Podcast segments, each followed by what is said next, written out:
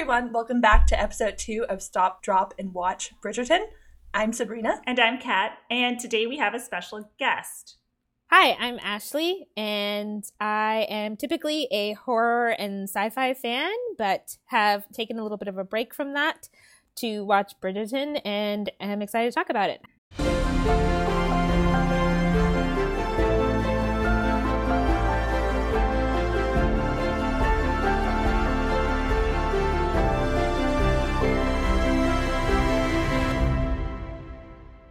Episode two is a big episode. Obviously, we ended episode one with some major plot twists, including the introduction of the ruse and Marina being pregnant.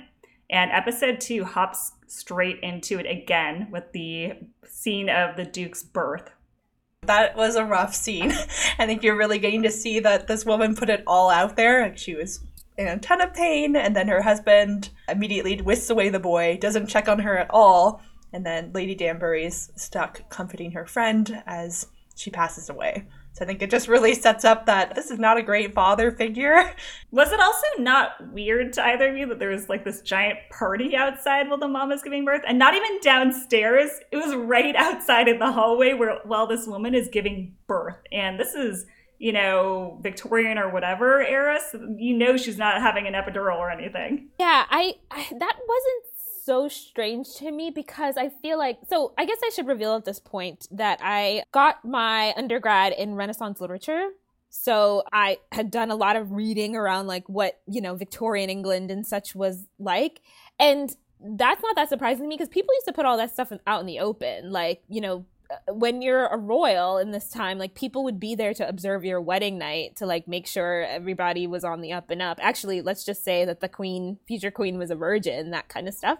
So it wasn't that surprising to me they were outside. To me, it was surprising that he stormed in because I always think there's a curious dichotomy between like men waiting to hear about a birth but simultaneously being too nervous and afraid and squeamish to like see what really happens but yeah they were having this giant party outside i mean when I was born, my father threw an enormous party at the bar that he was at. He didn't have his uh, his visa yet to to come to the United States.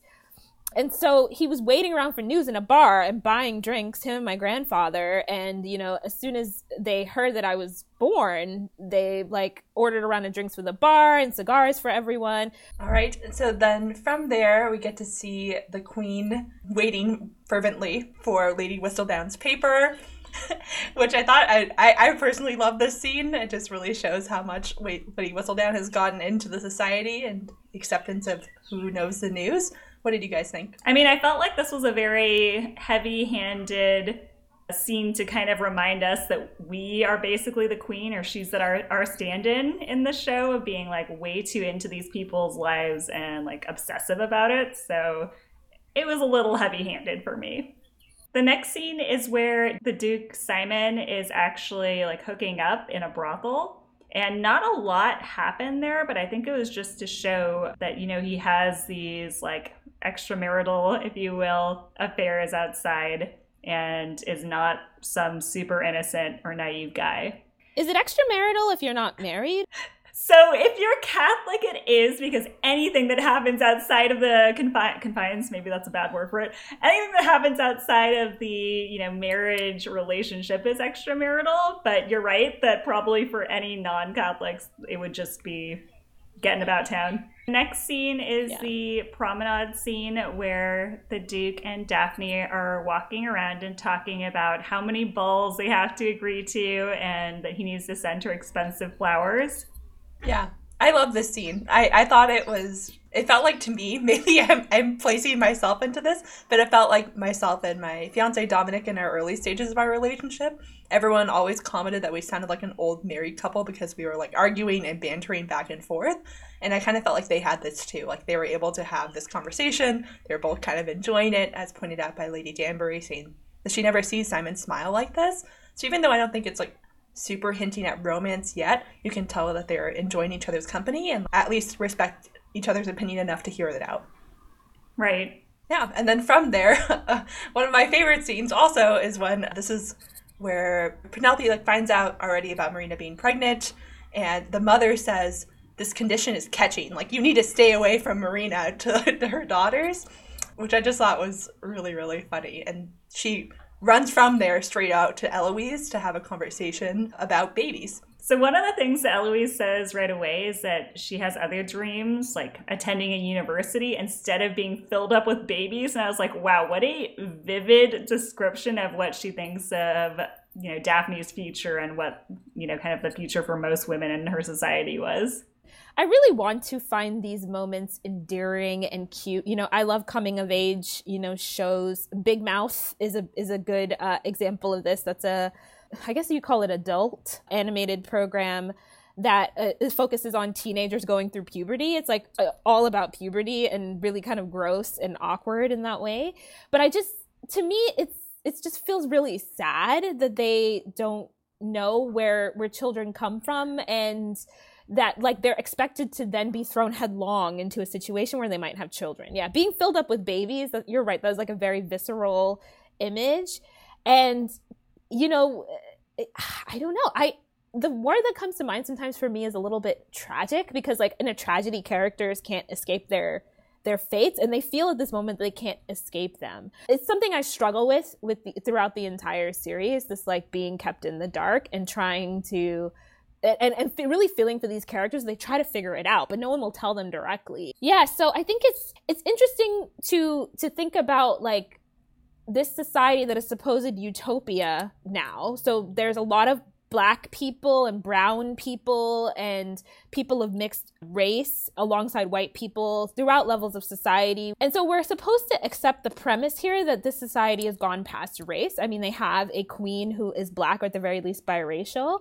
And yet the sexism and the like you know purposeful ignorance of women the like calculated you know keeping women in the dark is so rife and so present and so to me, I think it's hard for me to suspend this belief in this case that like them as a society has gotten past, you know, everyone is equal, etc., except that women, you know, are not. It's just very it's very strange to me. Totally. And I think like you were saying, I think it's supposed to be like this kind of lighthearted or a, a little bit comical moment when Eloise and Penelope are talking about this where she's basically like you need to figure out how this maid got pregnant because otherwise how can we make sure it doesn't happen to us? But definitely I think you're right that there is like the contrast between the society being post racism and yet so deeply entrenched in gender stereotypes and norms is a little much to take in. In the next scene, we have the callers showing up at the Bridgertons' home, and then Anthony and Lord Berbrook show up together and freak out about seeing all these people there. And he basically kicks them all out again, and then tells his mom, who's like, hey, you know, like just wait, we're gonna see what happens, you know, with the Duke. He tells her, yeah, they've danced together twice, but you know what? Colin has done the same thing with Penelope, and it's just one more reminder of how nobody takes the Penelope Colin relationship seriously and thinks like it's his example of how unserious uh, a relationship can be. Yeah, I think that's really really sad because at this point we're all rooting for Penelope in a way. She seems much smarter than her older sisters and much more with it. Well, the older sisters aren't given quite as much airtime even, so I'd say they're not really fully developed. But I'm gonna say I'm getting a Cinderella vibe. Like we're supposed to so we're supposed to root for Penelope as Cinderella. So yeah, so to have her so easily dismissed by Anthony is just kind of dismissed even as a as a woman as a potential like marriage proposition a potential sexual object is like it's interesting who's visible who's not not visible. Yeah and i think one part from this scene that i did like or i was interested in was when the mother is trying to tell daphne not to worry about what's happening with berbrook like it will work out. And you know i actually more than just what was happening with berbrook i started wondering if daphne was starting to feel guilty or worried that her mom is getting so attached to this Duke relationship because she knows, you know, it's all fake. And I, I would feel really bad keeping lying to my mom, especially getting her hopes up. I don't know if I could do it like she is. The next scene is where Simon is boxing with his buddy, and then Anthony kind of comes up and confronts him. And talks about like I don't know what you're trying to do or like why you're trying to mess with this situation, but she is getting engaged to Lord Berbrook and that's that. And then he says to Simon, family must come first. And the way he says that to him, it's like such a certain thing.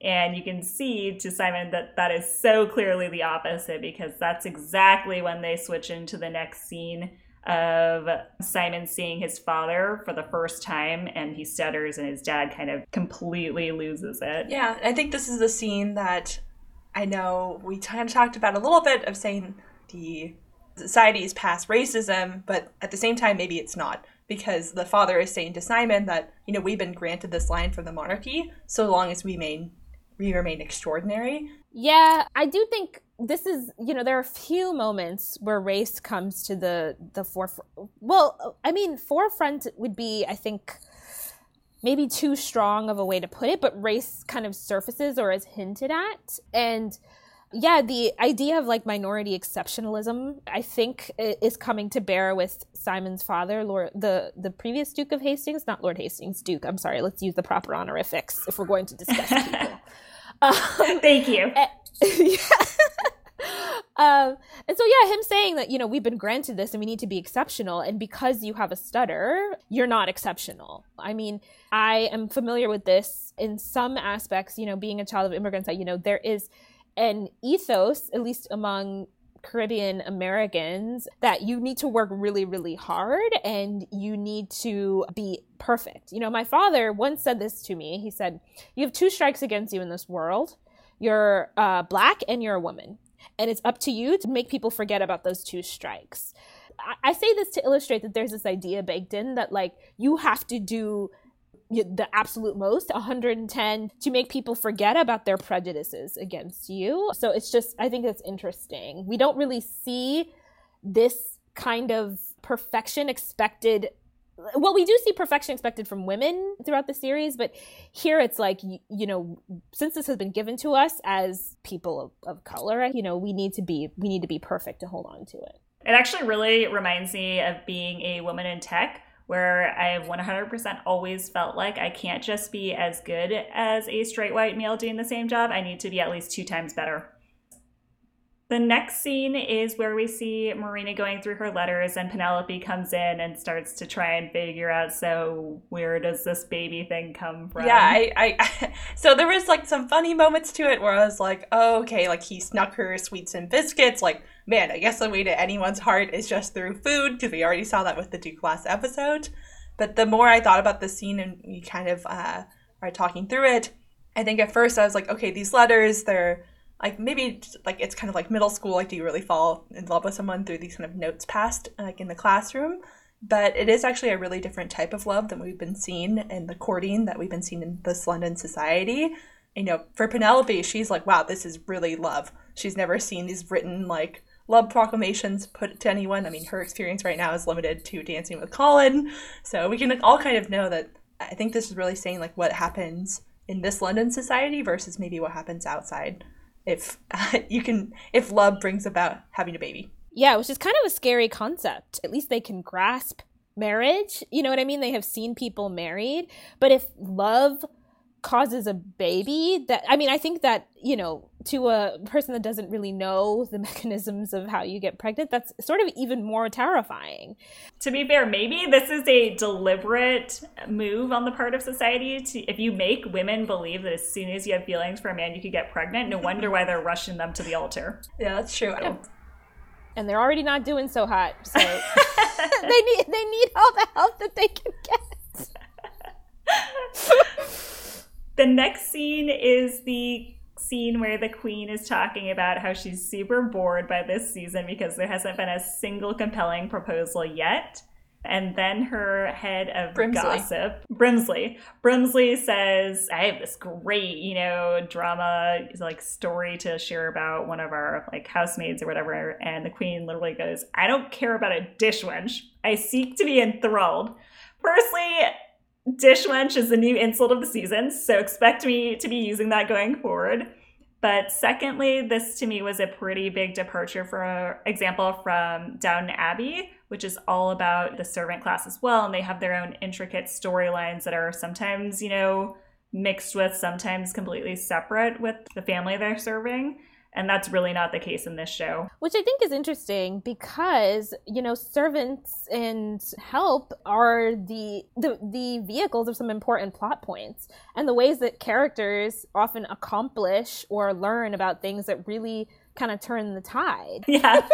it's like, and I think if I remember correctly, there was some like contortionist in front of her at the time when she was talking about being so bored. And I'm like, oh man, sucks to be that entertainer where, you know, she's clearly not interested and would rather hear some like super interesting new proposal. Afterwards, we move to another scene in the past where it's Lady Danbury talking to Simon for the first time, basically since he's born. And she effectively says, You're not dead after all and makes it clear that his father has been pretending and um, talking about Simon as though he passed away too.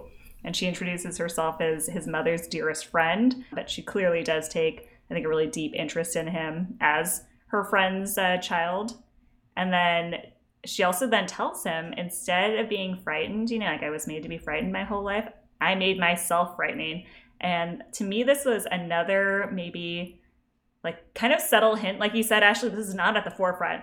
In fact, I think you kind of have to almost like look for these allusions or references throughout the show. But another one of her effectively saying, you know, as a, a woman of color, even in this so, supposedly post racial society, the only way that I could make it through was by making myself like the scariest person that no one wanted to mess with. And you can very clearly tell, like, nobody told Daphne or Eloise or Penelope or any of the kind of young younger girls to do this. So this is very much like a her telling him, like, hey, you know, between us, this is these are the things that I need to explicitly tell you on how you make it in this society. Yeah, I think it's interesting too in these scenes if we look at just the the staging of this. So in the first scene we see Simon where it's discovered that he has a stutter. He is in a study in a house. He does have like a governess or someone there, and you know, but there's like a room with objects and stuff. And then, and then the, this is next scene. He's kind of all alone in the room with like a desk, and the room is much bigger. And you sort of get the sense that like the absence of his father is kind of swallowing him up. He seems even smaller, even though it's clear by this point that he has grown up a few years his father has this this dukedom, this title, these responsibilities that he has to step into eventually someday. But he is, you know, there there's so much absence in his life. There's so much lacking, and so I think the staging of this is interesting to illustrate, you know, just how alone Simon feels and you know sets the scene for for some of the later his later attitudes i do have to say i think they go a little bit overboard when they make these scenes from his childhood they like turn the color warmth all the way down and make it really dark. And I'm like, all right, we got it. We got it. This is sad. You know, he's neglected. You don't need to make it so over the top with the colors, too. Yeah, I mean, who knew the past was sepia? Like, that, I don't know. That's just Simon. So from there, they move into a ball scene. I just, I mean, I think the problem is every time I see Simon talking, especially with Daphne, but in most of his scenes, I can't help but wonder is it just like the way he's trying to portray the Duke character? Or is it more like a Robert Pattinson sort of playing Edward Cullen situation where he actually like hates his lines and thinks it's super cheesy and is not having a good time? I I really can't tell. I think he has to start off being a little bit hard so that he can have that contrast of like getting more softer. I mean, I I hate to say this. This is part of the my basic problem with romantic comedies. I would not call this a comedy. I don't know if there's enough funny moments for it to be legally a comedy. They don't know where babies come from, Ashley. There's your comedy. That's comedic. That's sounds like laughter. Not enough. um, but I think when he, he's supposed to be this very like gruff, you know, kind of playful person now, and I think you know we start to see him melt a little bit at the end of this. So I think that's kind of why he's playing, you know, these lines a little bit hard nosed in the beginning. But I mean, it's possible that like he thinks these are cheesy. I think there's a lo- there's a lot of cheese. This is this show is, you know, a melt of a sandwich. Of it's a, a fondue. It's a fun. It's a fondue. it is a fondue. You're right. So I do hope that the actor is actually enjoying it and not just there for the paycheck. He does look like he's having a lot of fun when he's dancing to be fair, I think, you know, believe it or not, social dance like waltzes and stuff are a lot of fun. Both Sabrina and I are really into social dancing and waltzing. Yeah. I'm really jealous. I wish COVID was over so we could go to a ball. I'm yeah, ready. We're going. Uh, maybe, too, we should mention like performative maleness. You know, in public in this society, the men are, you know, they address each other by their last names Hastings, Bridgerton, you know, and so it's i think the style of of maleness in public is to not be very affectionate to be very you know professional and professional is the wrong word but like you know kind of gruff although to be honest i think that's kind of a our modern society projecting backwards onto them mm. because it seems like what we know of I'm, I'm thinking now of like hamilton and stuff like the letters that he and lafayette sent each other they're like lover like to my current, you know, modern reader eyes. And so from the little I know, it seems like actually that male friendships were really deep and they were actually like fairly affectionate, at least in the past. So it kind of feels like a hey, they're playing to these like our current standards of what it means to be, you know, like a man's man. Yeah, and speaking of man's men and man man's having conversations, this is when the confrontation between the Duke, Berbrook, and Anthony happens, where the Duke finally tells Anthony that, you know, the, Daphne was accosted by Berbrook. And so Anthony tells him off and ends the engagement at the ball.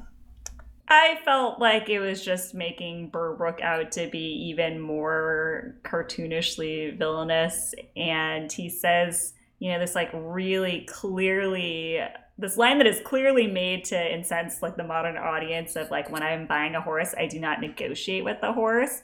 And you know, it sounds ridiculous to us and we're like, "Oh my god, we all hate Berbrook so much."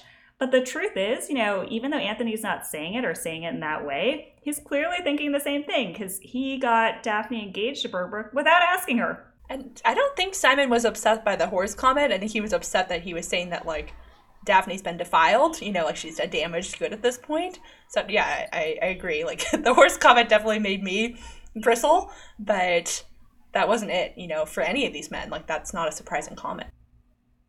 So from there, okay, well Berbrook gets beat up, rightfully so. Simon gets, you know, reacts after he calls out his father and their relationship, and it cuts straight over into a Duke and a Simon flashback. I don't think any of us are like, oh, we disagree that, you know, the Duke's not a nice person. But it's just giving a lot of background more to like Simon and his backstory that hopefully would give us a more full rounded view of his character. The main thing that stood out to me about this scene was that it was kind of unbelievable that this Duke has no plan B. If Simon is such a huge disappointment to him, and Simon's probably what, like 8, 11, some, somewhere in that range, the Duke could absolutely get remarried and have more children at this point, and yet he doesn't seem to even consider that at all, which I'm I just don't understand why that didn't happen. I guess it was a plot device. I guess so. I mean, it, it definitely is one of those things you just have to accept and get over in the story that there's definitely a hole here. From here is when they move to another promenade scene, and this is actually where Anthony and Daphne have their first conversation. I don't know why they hadn't seen each other again since the ball, but this is where they first see each other again. And Anthony's like, Why didn't you tell me about Berbrook and what had happened? And she asks him, like, Would you have even believed me? Because I told you what my wishes were and you had ignored them. So I guess I'm curious, Sabrina, do you think that Anthony did anything to redeem himself in this scene or I do feel like he kind of apologized to Daphne more here. He didn't listen to her earlier, but to be fair, she didn't really offer any arguments like or points. She was just like, I don't want to. I said I didn't want to, you know? Like, I think she could have given him some more reasoning of, like, I don't like his character. And then Berbrook shows up totally beaten up, and it's like, why are you out right now? If I were you, I would not, I would, like, hide in my room for the next few weeks.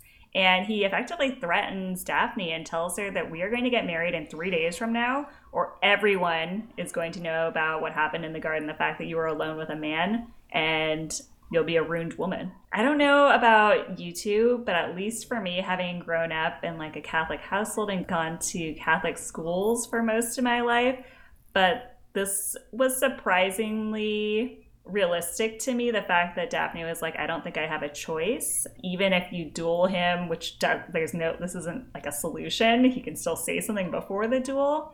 The fact that just the merest hint of a rumor of her as a unwed girl having done something or been somewhere alone with a guy really reminded me of what it was like in our high school. I think, you know, if we didn't think that Berbrook was a villain before with the naked sexism. I mean, I think it's like ratcheted up to a hundred now because I mean he's resorting to to to threats for something that he knows didn't happen. And I've said, you know, this this cruising for a, a bruising thing about him wanting to like basically provoking people into beating him up or threatening to duel him. I just don't understand it. It's so it's so like self defeating in the end. The next scene is when Eloise and Benedict are smoking together, and I felt like it was just one more like Eloise, such a rebel. Don't we all love her, you know? But they have this conversation about how Eloise is like, I actually want more from life than, you know, like getting married and having children and, you know, being on this like marriage market. And Benedict answers her by saying, You're not the only one who wants more. I definitely was like, hey, Benedict is more interesting than I realized. I think he's gay. Like, I, he's going to have a great storyline yeah. from here. I, I also thought maybe is he gay? I think we were also just kind of hoping for everyone. We hope for some queer content in this show because we already tried to peg Eloise in episode one, which didn't work out so far. But I did think the scene was most interesting just for introducing Benedict. We really haven't seen much of him at all in this whole show. And I do think they're kind of setting up another black sheep of the family, so we'll get to see his plotline develop. And I, I for one, am like pretty interested. I mean, I love Colin, but I think Benedict will be another good character. How can you not love Colin? I mean, he's so adorable. Although mm-hmm. I did mm-hmm. see a meme um, on the internet that had the three brothers, and it was like Bridgerton really expected us to tell these three apart, and that made me laugh so hard. Yeah, the first time I watched it, I could not tell them apart, and I really had to use that alphabetical order thing to figure out like age order too. Mm-hmm. Um, yeah, I think that uh, that. Oh my goodness! Is it like Anthony, Benedict, Colin? Da- oh my gosh! Daphne, you know, Eloise, Gregory, Hyacinth. You know, I heard you say this, but I was like, I don't really, I didn't really know what that meant. I didn't really put it together. I'm just now getting it. We're getting experiencing her live understanding the alphabetical order. This is exactly what I went through when I like suddenly got it, and I was like, oh, now I know who's older, and I didn't know where Daphne was in this like line either. I thought maybe she was older than Colin because he just seems so kind of like innocent, but no, it's the three older brothers before Daphne. Yeah, when you said the alphabetical order thing, I was only thinking of the girls. I was like, how is this D E H? What is this? I get it. Um, but about amazing. This, about this scene, um, um, what time, what scene are we talking about again? Remind me. I had a point. The smoking one. Oh yes, I felt the smoking was anachronistic. It felt like we could be watching this. This is a scene out of like Riverdale after they've come out of the prom. I mean, it just felt it just took me out of the show for a little bit. I felt like those cigarettes looked very modern, you know, especially since we see the queen doing snuff later. Oh so. Oh my gosh, that's actually the next scene. The it's the queen's luncheon. Yeah. Can you please explain what snuff is for okay. our listeners? So I had to look this up because I was convinced that this was a cocaine moment. And so when she mentioned snuff, I looked it up. Snuff is tobacco, powdery tobacco, but you you use it the same way as you use cocaine, which is by you put it up your nose and it's you know delivers nicotine straight to your brain. I was actually going to ask you, why do you think they showed the queen snorting snuff? Like what was the point of this in the storyline? I think it's to show us that we may that we we might have some wrong ideas about how like the people in power in this situation. I mean, mm. the queen is re- revered. Everyone takes her opinion so seriously, but she behaves like an ordinary person. She jumps out the bath to read the, to read la- the Whistledown um, release. She is snorting snuff and feeding her dog butter directly from the same dish that like humans are eating. I mean, you know she she's a regular person but we've ascribed a certain label to her and it seems weird when she deviates from it. We are ascribing labels to everyone in this story unconsciously or consciously.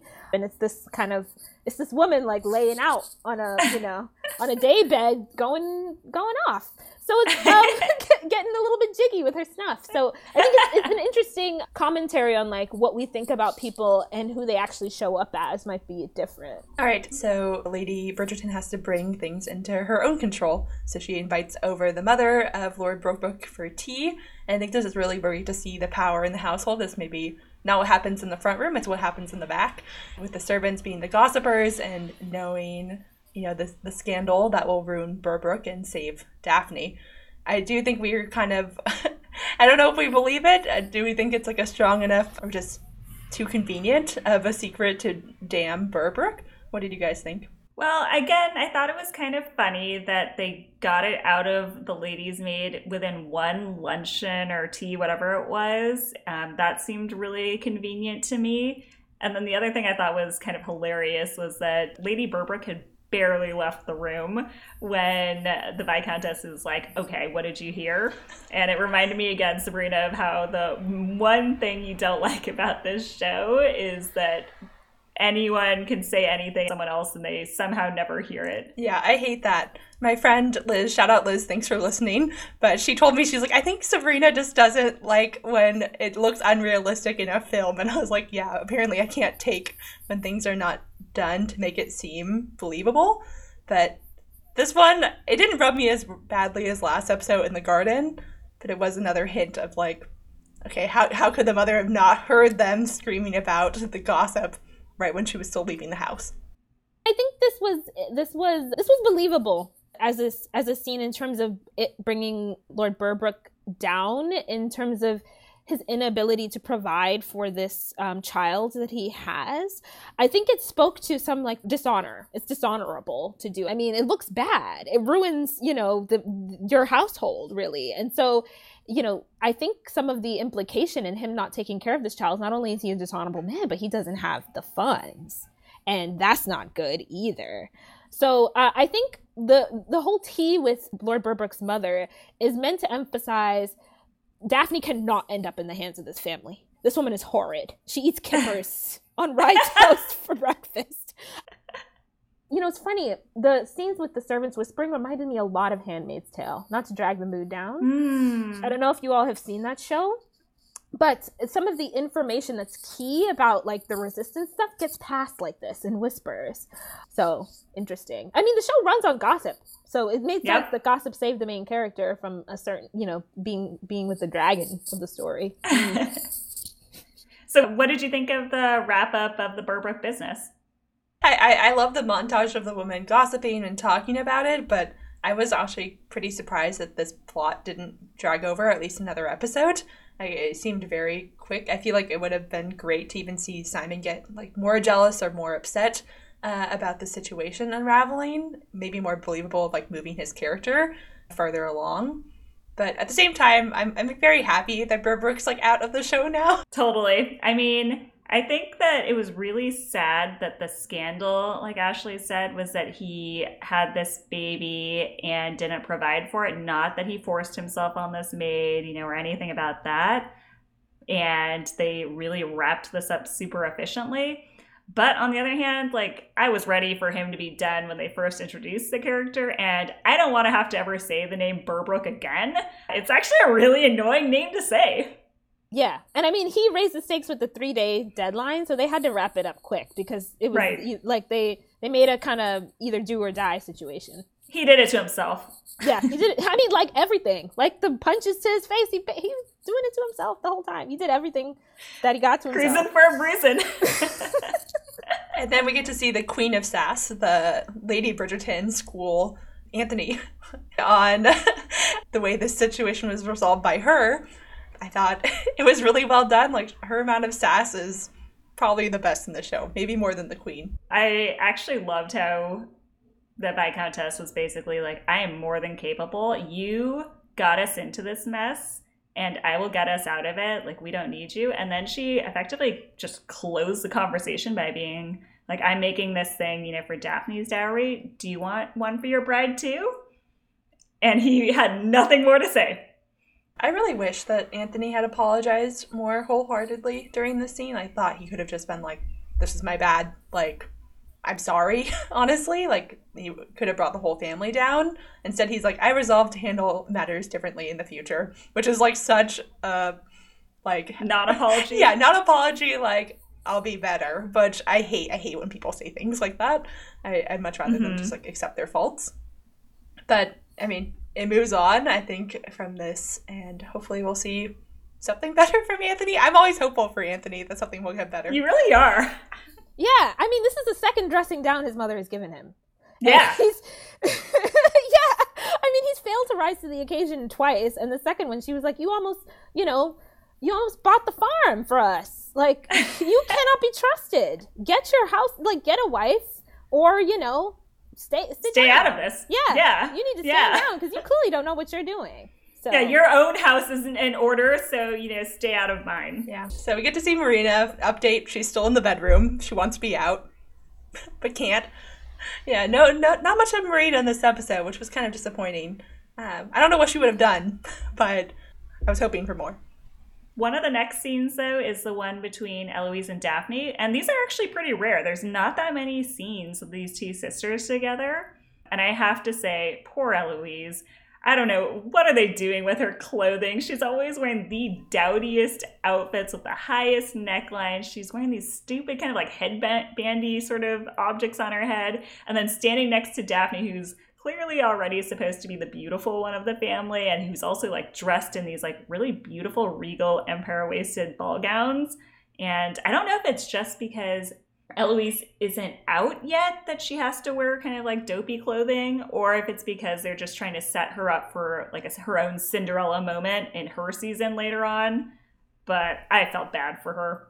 Agree, and I mean, but I, but this is a very I think kind of tragic feeling scene for a lot of other reasons. In, part because Eloise says, you know, is it is it taxing to be you know continue to put on this front and main and pretend the way that you do all the time pretend that everything's fine when you're there's a lot unknown there's and you're scared too i mean i think it's think that was kind of a, a sad thing for both of them sad thing for daphne to go well yeah i mean shoot like she kind of sees through a little bit of this but is daphne pretending that's a question i want i want you know to know what you both think about. Do you think Daphne's pretending when she thinks that there's a light at the end of the tunnel and that everything will turn out okay, or you know, does she really think that? I'm pretty sure we both have different opinions on this. For me, I'm like, you know, Daphne's kind of simple minded. I think she actually does believe what she's saying and thinks that everything's going to be fine. And to her credit, she did just resolve this terrible situation with Brooks, so maybe she's not wrong. I, I don't think Daphne's that simple minded. I, I do think she's trying to convince herself and her sister that things will get better from here. I mean, realistically, she just had like the worst life shown to her and she thought that was going to be reality. And now she's past that. So she's like, probably like, how much worse can it be? Like, there must be a light from this. And I do think, like, obviously she's been through a huge scare I, I'm a younger sister, so I guess I also will always take my older sister's advice with a grain of salt.